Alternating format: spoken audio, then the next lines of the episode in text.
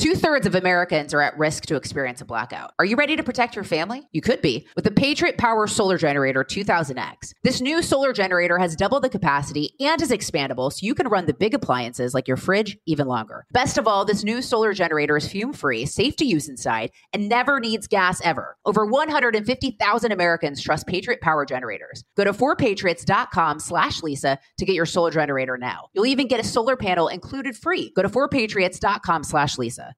Experts claim there is nothing tougher than a diamond. But at Diamonds Direct, we beg to differ. Have you ever met a mother? Strong, radiant, timeless. This Mother's Day, give her the gift that meets her match. With diamond jewelry starting at $200. Plus, Diamonds Direct's exceptional quality and unbeatable everyday price, you're sure to give her a gift that wows this generation and the next to come. Experience the thrill of jewelry shopping done right at Diamonds Direct. Diamonds Direct. Your love, our passion.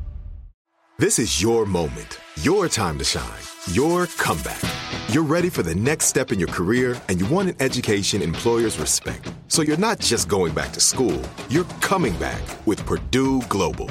Backed by Purdue University, one of the nation's most respected public universities, Purdue Global is built for people who bring their life experience into the online classroom. Purdue Global, Purdue's online university for working adults. Start your comeback today at purdueglobal.edu. I'm Katya Adler, host of The Global Story. Over the last 25 years, I've covered conflicts in the Middle East, political and economic crises in Europe, drug cartels in Mexico. Now I'm covering the stories behind the news all over the world in conversation with those who break it. Join me Monday to Friday to find out what's happening, why, and what it all means. Follow the global story from the BBC wherever you listen to podcasts. First of all, happy Independence Day. I hope everyone has a great week. I hope that you're able to take some time off, spend it with your friends and family. We've no doubt taken some hits as a country under Joe Biden, but this country is still worth fighting for, particularly after so many men and women have laid down their lives in the name of freedom, laid down their lives in the name of this country. So we'll celebrate independence and, and celebrate the birth of our nation. Today, we're going to be talking about medical freedom. One thing that we learned during COVID is just how much power Big Pharma has over a nation. We also learned that when people like Dr. Fauci say things like, I am the science, he's not wrong. I mean, one of the conversations we've repeatedly had on this show is about how much power the NIH has over research with the grants that they give out. So, in such a captured society by both our government and big pharma, how does the truth ever get to light? We'll talk to someone who's been fighting for ivermectin to bring it out to the public, to, to fight for it during COVID. His name's Dr. Pierre Kory. He's been on the show, I, b- I believe, a couple of times already, but he's out with a new book, The War on Ivermectin, which takes you through his journey, his fight for this, why he fought for it, and also why he was silenced, or at least an attempt to silence him. So we'll get into all of that on the show. I hope you enjoy. Here's Dr. Pierre Kory.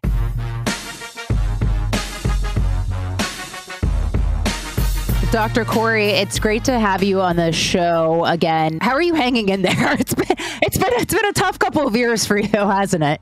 Yeah, it really it's been quite the journey. But um, you know, I'll say this: that the transition was rocky, rough. Um, but you know, I, have I've landed in a new place, and I'm I'm actually doing pretty well. I'm happy. And I only laughed because you, you kind of have to, otherwise it's just all too depressing. You know, you, you got to have some levity injected in this this world of nonsense and chaos that we we live in.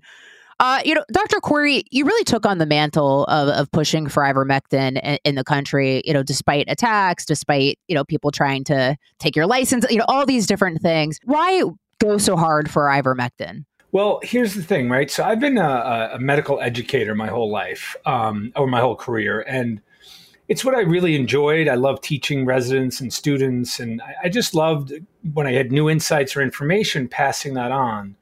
And you know, when I found myself in COVID, when myself and my partners we identified the data signal around ivermectin, like I mean, Linda, we we were we were in the middle of a pandemic. I mean, it was winter of 2020, 21. People were dying you know, all over the place, huge spikes in deaths and hospitalizations filling. And as a physician, you have a solution.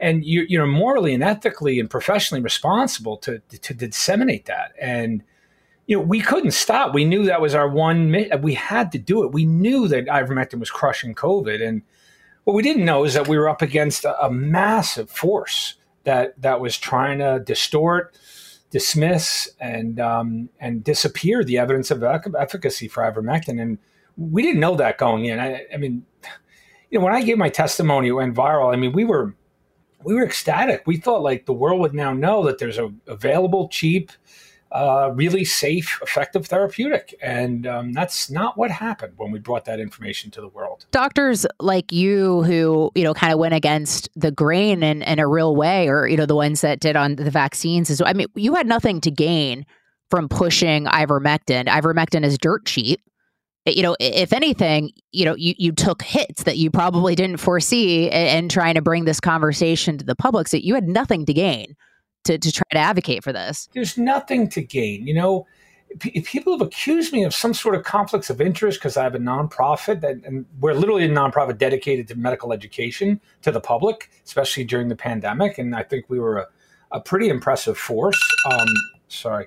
Um, I think we were a pretty impressive force for for doing that. But we, we had nothing to gain. We were just trying to help people. And, you know, what we paid for that was shocking. I mean, our collective careers ended. We, we had like really celebrated careers in academic medicine, and all of us are now unemployable by that system. I mean, I mean Paul Marik, you know, my partner and co founder, you know, he's the most published practicing critical care doctor in the history of the specialty you know, I was really well known for being an expert at a, a, subfield of the of critical care medicine. My textbook had been translated into seven languages, second edition. Umberto Meduri, who, you know, 40 years world expert on the use of corticosteroids in critical illness. I mean, widely published, and all of us had our careers ended. And um, you know, uh, thanks. you know, like I said, we we had a lot to learn and and what I've learned through that journey, what I learned of what we're up against, what I've learned about the, the medical system, the, the, scope and the scale of the control and corruption of it by the pharmaceutical industry has been just life changing for me, transformative. I, I, don't recognize medicine anymore. That's what's very scary about where we are now is just the the power big pharma has, the power that you know the NIH and the CDC that, that they have collectively in being able to silence doctors that go against the narrative. I mean, how does any doctor actually practice real medicine with any objectivity in that environment? You can't inside the system. The system's locked and, and closed now. You know, I call the system the, the health system, the big, you know, uh, multi hospital healthcare systems, the academic medical centers. You, you can't do that. I mean, not inside the hospitals in private practice, if you know anything about the recent history of medicine, private practice has been dying for a couple of decades. I mean, most doctors are now fully employed by that system. And but the the one last remaining refuge is private practice. You know, independent practitioners where you don't have a boss, you don't have an administration over you, you're the boss. And those physicians, like myself now, we have very wide autonomy. I still got to watch out for the state behind my back because they're after me. But um, yeah, I don't know if you know this, but I specialize in the treatment of vaccine injury and long COVID, and I have to use lots of different repurposed uh, medicines and different therapies and interventions, I could never treat my patients if I had an employer. I mean, they would come down on me in two seconds. what I'm doing is not evidence based. There's insufficient evidence, and it's malpractice. I mean, it's it's crazy. but but I'll tell you, we have to preserve private practice because patients need us. I mean, you know, you know how many patients come to me or people that I meet when I go out and speak and everything, they're terrified. They're, they do not want to go to the hospital. They don't want to see their doctor. Even a doctor they've had for 20 years, you know, they'll, they'll go in and the doctor will want to get them boosted. And they're like, I just had COVID last month. Like crazy stuff coming out of doctors' mouths because of the relentless propaganda and censorship. And the doctors are falling for these lies. And and now they're spewing lies at their patients, and the patients don't want to hear that stuff. Do you think the government wants to kill private practice in America? You know, I do think that um, because if you look at the history of uh, alternative practitioners like uh, osteopaths and naturopaths and um, and chiropractors and eh, you know they, they've been attacked for for a long time a lot, lot of them you know the, some of the chronic lyme disease experts um, phenomenal physicians and they've been under attack by by those institutions of medicine. And you know, is it market forces that disappeared private practice? Like, you know, one of the allures of working for an employer, right, is you have kind of a guaranteed salary, you have some benefits, you don't have to manage or administrate your practice. And I, I don't know if this generation is just, you know, more willing to work for an employer than than deal with the headaches of being in private practice. But there has been an inexorable shift uh, towards more and more doctors being employed. And I, I, you know, I think it's it's partly the money. Those systems started buying up medical practices, and I think the prices might have been too high for for private practitioners to to say no. And I, I don't know if it was a concerted thing or or some sort of cultural shift, but I would say it would be very much in their interest to disappear private practice. They would get complete control over everything we treat patients with, and and that's what I see is this very curated, very narrow slice of the breadth of therapeutics that we can help patients with to protect their health and treat them. I would say, you know, academic and system medicine, it's very narrow. The curriculums are narrow. All of the the widely available, kind of inexpensive, really safe therapies that doesn't make the pharmaceutical com- uh, companies money, they're not practiced in the system. In fact, they're actively they're not funded for research. You'll never get you'll never provide sufficient evidence to adopt those treatments. And so they're going to remain on the outskirts. But I got to tell you, they're phenomenally effective, way safer than your average pharmaceutical, and they have decades of, of positive results. And so I, I find that my my new kind of career right now is so stimulating, inspiring, and satisfying. You know, I get I get to think out of the box and try different strategies and collaborate with other uh, clinicians, and you know, we're, we're like learning on the ground how to treat this vaccine injury syndrome. They're wickedly complex. The patients are super sick and we're trying to figure it out the best we can. The system's not helping us. Actually, I'll give you an absurd example. So there was an article, a couple of articles in the last few weeks about the current state of long COVID research in the United States. The government has given $1.2 billion to fund research. They have apparently five uh, clinical trials they've designed. Only one of them is ready to accept patients. It has not accepted a patient yet. And guess what drug they're studying in that first trial? Paxlovid an absolute joke. For long COVID, they want to use Paxlovid. It's absolutely just. I got to tell you that the system has failed in every respect in COVID, and I think that failure is exposing the rot that's in the system. What kind of vaccine injuries are you seeing? So, what I see is what I call vaccine injury syndrome. And I differentiate that than a vaccine injury complication. So, the difference between the syndrome and complications complications just generally like single organ dysfunction, like a pericarditis, a myocarditis, a stroke, a heart attack, right? And what I see is syn- the syndrome, which is really most most almost identical to what we call chronic fatigue syndrome or myalgic encephalitis. And all the patients that I see, they come with three core symptoms, and they're debilitating symptoms. One is uh, incredible fatigue. Um, um, the other is post exertional malaise. And the third is brain fog, some sort of cognitive deficit where they have problems with short term memory or focus or concentration um, or processing of tasks. And the patients are really, if so many of them were in the height of health before their vaccine, like eating right and exercising, doing well in their careers, and and so many of my patients are disabled. And you know those are just the three core symptoms. And then they come with a whole bunch of different organ system uh, symptoms like um, lots of neuropathy. So like uh, sensory neuropathies burning pins and needles tingling uh, motor neuropathies either weakness paralysis or convulsions contortions. And then so many cranial problems like uh, tinnitus you know ear ringing uh, headaches vertigo dizziness you know uh, vision problems hearing problems um, I get GI, intestinal problems, musculoskeletal, like um, you know, joint pains, muscle pains, and it, it's an, a wickedly complex and devastating illness. I mean, uh, like I said, my patients are mostly disabled. They cannot, uh, most of them cannot work anymore. They can't sustain that kind of activity. Makes them sicker, and um, and and they're really they're really sad. They're really worried because you know unless they find me, they, they, go to the system doctors. The journey through the systems that I have to hear when I take a history, it's they go to specialist after specialist after specialists. For a long time, almost no specialist would even whisper the word vaccine as a cause. Now they're slightly more open, but they have no idea what to do. There's no guidelines, there's no recommendations from the government. So, and they work for systems that are not going to let them use. And guess what? Shocker here. Uh, one of the most effective medicines in long COVID and in vaccine injury is ivermectin. Um, it's not a cure for sure. I would say 70% of my patients respond, and those responses can vary to from modest to quite large. But um, it's one of the main things that I use uh, amongst many other things. But um, so, like I said, I, I, mean, the system is just not researching. They're not providing guidance. You know, in fact, that that's actually one of the faults of the system now. Like the system's so locked down, they will not treat a disease until guidelines come out. Guidelines aren't going to come out until they do these ridiculously highly funded randomized controlled trials of some pharmaceutical product. I mean, it's absurd. Quick commercial break. More with Dr. Pierre Kory. Two thirds of Americans are at risk to experience a blackout. You could be one of them, sitting in the dark and cold for hours, for days, maybe even weeks. Are you ready to protect your family? You could be. With the Patriot Power Solar Generator 2000X, folks say this new solar generator from 4Patriots is worth its weight in gold. Why?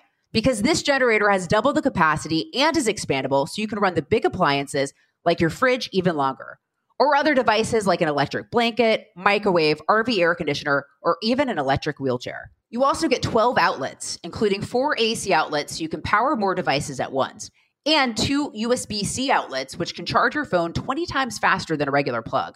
Best of all, this new solar generator is fume free, safe to use inside, and never needs gas ever.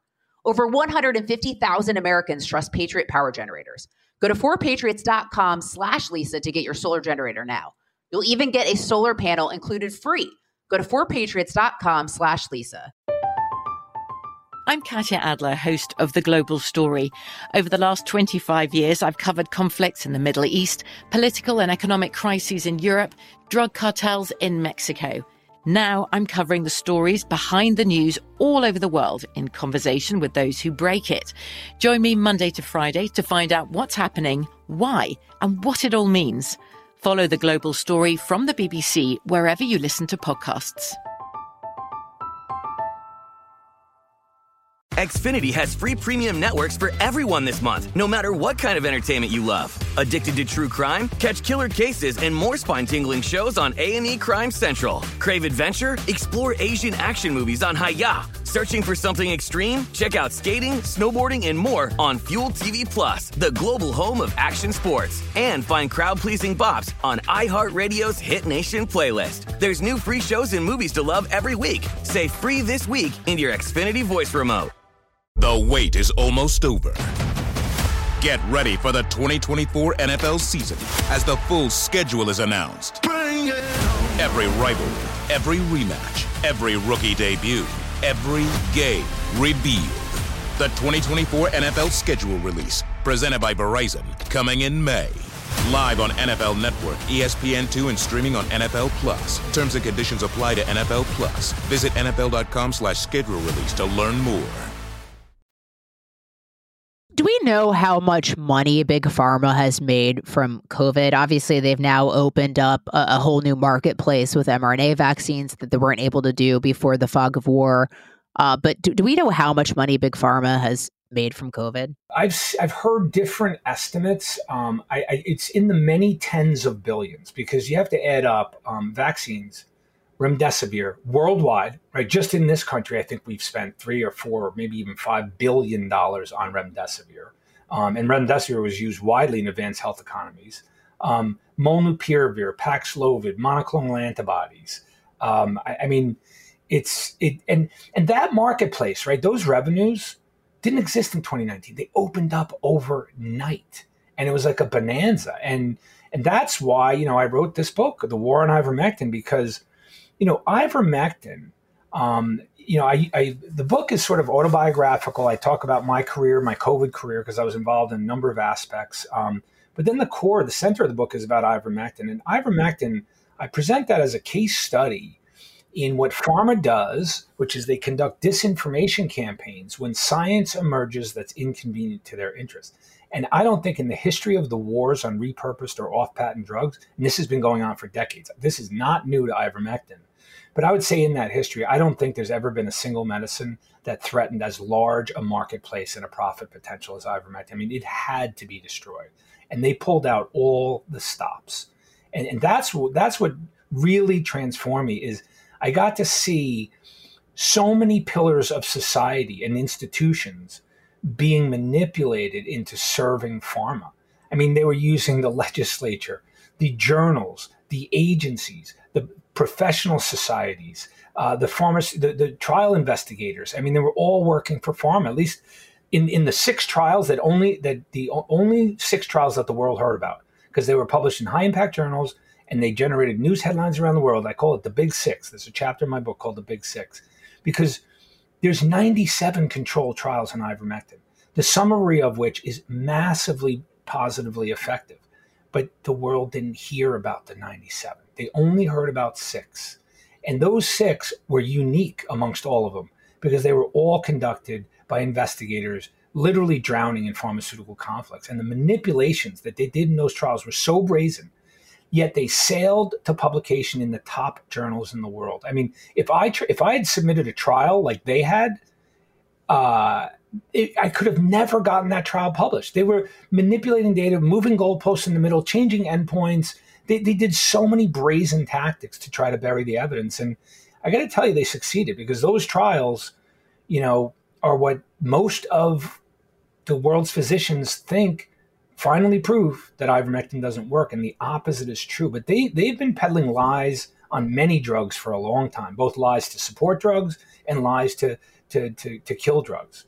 Um, you know, I'll tell you a, a brief anecdote. What kind of inspired the book was, you know, after my testimony, everything went sideways. Like the world did not warmly embrace our advice. I wouldn't I shouldn't say that. I think a lot of lay people in many countries did and started following our organization and our and our protocols, but you know, the major part of society and all of its institutions openly attacked us. I mean, within two days of my um, testimony, the Associated Press came calling. They wanted an interview. We were so excited. And I did an interview with the Associated Press, and article comes out a day later, and it's a total hit job. I mean, I told this reporter all of this data, all of the evidence of efficacy, and they just crushed ivermectin in that article. And that was my first kind of eye opening. I mean, I'm used to teaching in medical centers and giving lectures, and here I am. I have this great talk with this reporter, and then this comes out. We actually filed an ethics complaint. Don't laugh. We filed an ethics. This is this is early COVID, where we actually thought there was something called ethics in journalism, and um, obviously they didn't they didn't agree that there was an ethical violation, but everything was going sideways for three months. And then one day, I was looking at my email, and I got an email from a guy named Professor William B. Grant. I didn't know who he was. He wrote two lines to me. That's it. He said, Dear Dr. Kory, what they're doing to ivermectin, they've been doing to vitamin D for decades. And then he included a link to this article called The Disinformation Playbook. And it outlines tactics that industries deploy when science emerges that's inconvenient to their interest. And I'm reading the tactics and I'm like, wow, they did this yesterday. I saw them do that twice last week. They're in the middle of doing this now. I could see all the tactics. And I'll tell you, from that day on, I saw a different world. It was like getting a teacher's edition to the world. And I saw everything they were doing. And I said, I am documenting this. I am documenting what they're doing to this drug and how many people are dying as a result. And and that was kind of the genesis for the book. Well, I think one thing we've learned throughout COVID is just how controlled our, our society is and, and how much industries are, are, are captured. One thing that really surprised me during COVID is how a lot of doctors actually lack the ability to critically think. Uh, I mean, I had some doctors that try to pressure me into getting the vaccine and then when I pushed back on them and raised points like, you know, statistically, I'm not at risk from COVID or I'm not obese, I don't have any comorbidities that would, you know, lead me to to be, you know, more impacted by it, or we don't have long-term data on the vaccines and and you know, or it's not preventing breakthrough cases, right? This was like even early on before we knew for sure that about breakthrough cases. It was just like there's a lot of people getting it who, you know, allegedly got the vaccine. And, and, and upon pushing back, they conceded that I was correct. But then I'm like, well, why would you try to push me to get something when, you know, it, like it makes no sense. But it, it just really demonstrated to me, like, wow, a lot of these doctors we go to aren't really even thinking through what they're they're telling us to do and inject in our bodies. You're bringing up a really. So what you discovered in COVID, um, I, I, had already known. I mean, I, I, used to be the head of the uh, main ICU at University of Wisconsin, you know, one of the big, big academic medical centers in this country. And I've had to work with many specialists, many doctors for a decade and a half. And I have to tell you, the level, the average level of doctoring in this country, I, I would say in my experience, there's a little bit less, or maybe I'm going to be generous. I'm going to say 10% of the physicians I interacted with, I thought were really open minded, critical thinkers. The rest of them, they kind of follow what they're told. They like following guidelines, they like rules, and they just accept these rules and they act on them because they have this implicit faith and trust in the experts, you know? And so when a guideline comes out, it must be correct because it's in a guideline. And, you know, that's simply not true. Those guidelines are being controlled and manipulated from the top. And there's no knowledge by the average doctor of the really the depth of corruption of pharma. Like, I'll tell you what I saw before COVID. Like, I thought the corruption of pharma was like, you know, the trips, the pens, the pretty like uh, drug reps that came in and you know would try to get you to prescribe their, you know, I saw them as just being like you know really mercantile, commercial, and, and marketing. Like that was their main problem. I had no idea they controlled all of the science, the science that we thought was objective by the best scientists, by the best institutions. I mean, it's totally control. What gets funded, what's get what gets studied, um, what doesn't get studied is all controlled by pharma. And I didn't know that. And there's no class on that in medical school. There's no curriculum which teaches, you know, an incoming physician, a, a young junior physician, exactly what the system is that they're about to enter. Um, because I, I don't think you could. I don't think you could teach that class because, and then tell someone to enter that system. I mean, they would be completely estranged. They, they would be so disruptive if, if they knew what they were really getting into. And, you know, I'm guilty of that. I, I mean, I had no idea of the depth, the scope, and the scale until COVID really exposed itself to me. And, and then I've been studied on it. Like I've been reading books on the history of the pharmaceutical industry, the history of the control of the medical journals. I mean, you know, one of the former editors of the top medical journal in the world, 20 years ago in 2001, Dr. Marcia Angell resigned from her position and wrote a book about what she was seeing. And that's over 20 years ago. That book is not taught in medical school curriculums, and it really should. And so it's it it's been part of my journey has been this this revealing this exposure to something that's really not pleasant to think about or look at, especially when you think about our public health, the health of us as individuals, our survival. I mean, there was a lot of needless death, and and the vaccines we all know. I mean, cause a humanitarian catastrophe. I mean, the, the, the hundreds of thousands of people dead from the vaccines, and that's not that that is a data driven statement. We know that statement. It's screaming out of the life insurance industry. All of the young people suddenly dropping dead at, at rates we've never seen before, unprecedented rates, and nothing about it in the media. Whispers.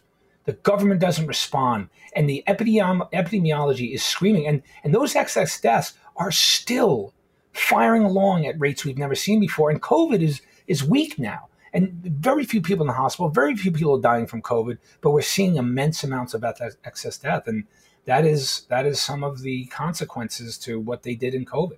And they're trying to hide it, trying to ignore it. They're trying to, they're hoping that this isn't going to come out. But I, will say one last thing is that, that I also consider my book a, a history book. I, I, want this documented. What they did here, I want the world to know, and I want people in the future to know what they did because they're going to do it again. They do it all the time. And we're going to have more health crises that either they're going to concoct or they're going to come at us. And their responses are going to be, again, it's going to be profits first and patients last. Well, one of the things I also learned uh, during COVID is, you know, you've got Dr. Fauci saying things like, I am the science, but he's right in the sense of the NIH controls so much research that we see in this country through grants. And so to some degree he's not wrong. It's not because he's this he is a science, but he's allowed to control it. That is so true. I like how you said he says I am science and you could laugh at him at that statement on the at, at superficially, but from what you just said, you are right. That guy controls literally the entire research funding budget. We put more into medical research than any country in the world. And the world looks to us for our research. And he he he he literally works for pharma he he has made decades of attacks. He does not fund stuff into research uh, medicines, into vitamins, things that are really safe that could totally prevent illness. I mean, we have an explosion in chronic illnesses um, under his watch. I mean, he's decimated the health of our society. And that's science? No, he's not science. He's pharma. But he controls all of science. And that part about the control of the funding a friend of mine wrote an article on Substack, really brilliant friend, great writer, and he talked about, he looked at data around uh, innovations in medicine. And if you look back like 30, 40, 50 years, there were very high rates of kind of breakthrough discoveries. I mean, if you look in the last 30 or 40 years, the amount of money spent in medical research, it's all kind of iterative. It's all kind of around the same concepts. There's the, the amount of breakthroughs in medicine because they're not trying out or testing new ideas, new insights, new approaches unless it's going to serve pharma. And and I got to tell you, it's destroying our knowledge base as a society and as a globe, and that's not an understatement. And and the consequences are just. Um, again, I didn't think about this stuff I didn't understand the implications you know, the, the presence of that control and really what the downstream consequences are, and they really are indescribable. You know, the book's called "The War on on Ivermectin." Uh, why do you think there was a war on ivermectin? Was it is it all profit driven? Was it political? You know, what? Why? Okay, so Lisa, that's like um, I wouldn't say my least favorite question because because here's what I answer that to. I think I'm most comfortable laying the incentive at the profit level, right? Because people can understand that. You don't have to go a few levels into conspiracy theory and some of the layers of of really who was doing what in this. But I think I, I think there were other objectives at stake here, uh, more than just making money. Um, it's uncomfortable to talk about. Maybe not on your show.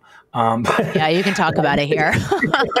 is, is, this the right place to be real? Oh, it Lisa? sure is. It sure is. This is what we do here, doctor. okay. Because no, I mean, when you look at like, you know, the Department of Defense involvement, how like Pharma was literally working for the military. This was a military exercise response to a bioweapon. And so you know that the military role, you know, when you look at the ethics of the way we practice the ethics around vaccines, so you just gave that example of you going into your doctor and this doctor's trying to boost you and you're like, what? I've had COVID, I'm young, I'm healthy. I'm like, you know, these vaccines don't even really work. The data is really not encouraging from them. They don't appear safe. I mean, all of that. And when you look at VAERS, right? So VAERS, right now, I think we're well over 18,000 deaths reported. And that's the only problem with VAERS is it's underreported and by a factor anywhere from 10 to 100 times. The, the, the injuries are well over a million. And yet, I saw our entire society just ignore all of the death and carnage and just vaccinate, vaccinate, vaccinate. And it finally clicked one day. I was like, that's because we're in a military exercise. That's military ethics, right? Where you sacrifice 100 men to take a hill right? Because you got to take that hill. So they were marching towards something. It wasn't about medicine. It wasn't about our health. And you know, I, and the world went mad from propaganda and censorship. And so you go to the level of the military. And then when you bring in WEF and Bill Gates, I mean, Bill Gates' power and complicity in all of this is immense. And I don't know what his objectives are about. You know, a depopulation agenda is on the cards. And I, you know, see, I don't like going here, Lisa, because I like to stay in my lane as an MD. but but I've been living in this world. I can't help it. Yeah, it's all weird. It doesn't. uh A lot of things don't add up. And and one thing we know for sure is the the one thing that they're not encouraging people to do, which would probably save the most lives, is just to be healthy and to lose weight and eat healthy and get vitamin D and yeah, just live a healthy life if I had been in charge, or me or any number of my colleagues, I mean, I would have done immediately a national campaign, billboards, get your vitamin D level checked. We would put out guidance for, you know, replenishing your vitamin D, get everybody's vitamin D levels up, tell people to get in the sun, do everything you could. And just that alone would have made a major impact on uh, the mortality morbidity that we we had to suffer from in, in the last few years. But you know you're totally right. It's crazy, crazy times. Uh, it's still, uh, you know, obviously still dealing with so much of it from the the crushed economy, crushed lives, vaccine injuries, all of it, uh, ruined careers. Right, people lost their licenses, doctors uh, lost their their jobs at universities. So uh, Dr. Pierre Kory, I appreciate uh, your fight and and writing this book. And and the book's out, right? Is when's the book out? Yeah, you can buy it on Amazon or um, at uh, Del. You know, it's on the imprint for ICAN, which is Del Bigtree's uh, nonprofit. So it's ican.org. You can buy it from there as well. And um, book's doing really well, actually. I'm I'm very very happy. Not only you know I'm self interested in being successful, but it, I got to tell you, Lisa, my motivation was really to teach. I, I, I want the world to know what happened here, what went on, and what they're going to learn in that book. I think is even to the most studied COVID observer, I think they're going to be shocked at what I what I write about. Well, I, I, appreciate you bringing it to the forefront. It's important to have these. Well, it's, it's, important to have conversations that they don't want you to have because that makes means they're actually important. So you know, uh, but uh, Dr. Pierre appreciate you taking the time. Uh, the war on ivermectin is out, as you just said. So so go out and get it. Uh, appreciate you taking the time, sir. Lisa, my pleasure. Really, thank you.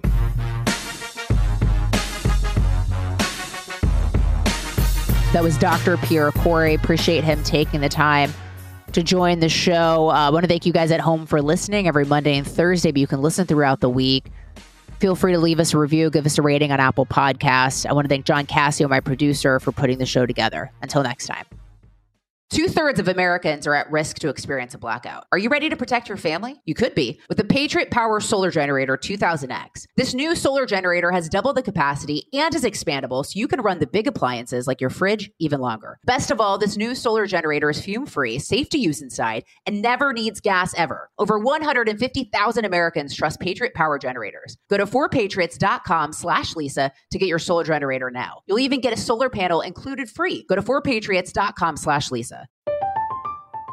I'm Katya Adler, host of The Global Story. Over the last 25 years, I've covered conflicts in the Middle East, political and economic crises in Europe, drug cartels in Mexico. Now I'm covering the stories behind the news all over the world in conversation with those who break it. Join me Monday to Friday to find out what's happening, why, and what it all means. Follow The Global Story from the BBC wherever you listen to podcasts. Xfinity has free premium networks for everyone this month, no matter what kind of entertainment you love. Addicted to true crime? Catch killer cases and more spine-tingling shows on A&E Crime Central. Crave adventure? Explore Asian action movies on Hi-YAH. Searching for something extreme? Check out skating, snowboarding, and more on Fuel TV Plus, the global home of action sports. And find crowd-pleasing bops on iHeartRadio's Hit Nation playlist. There's new free shows and movies to love every week. Say free this week in your Xfinity voice remote. The wait is almost over.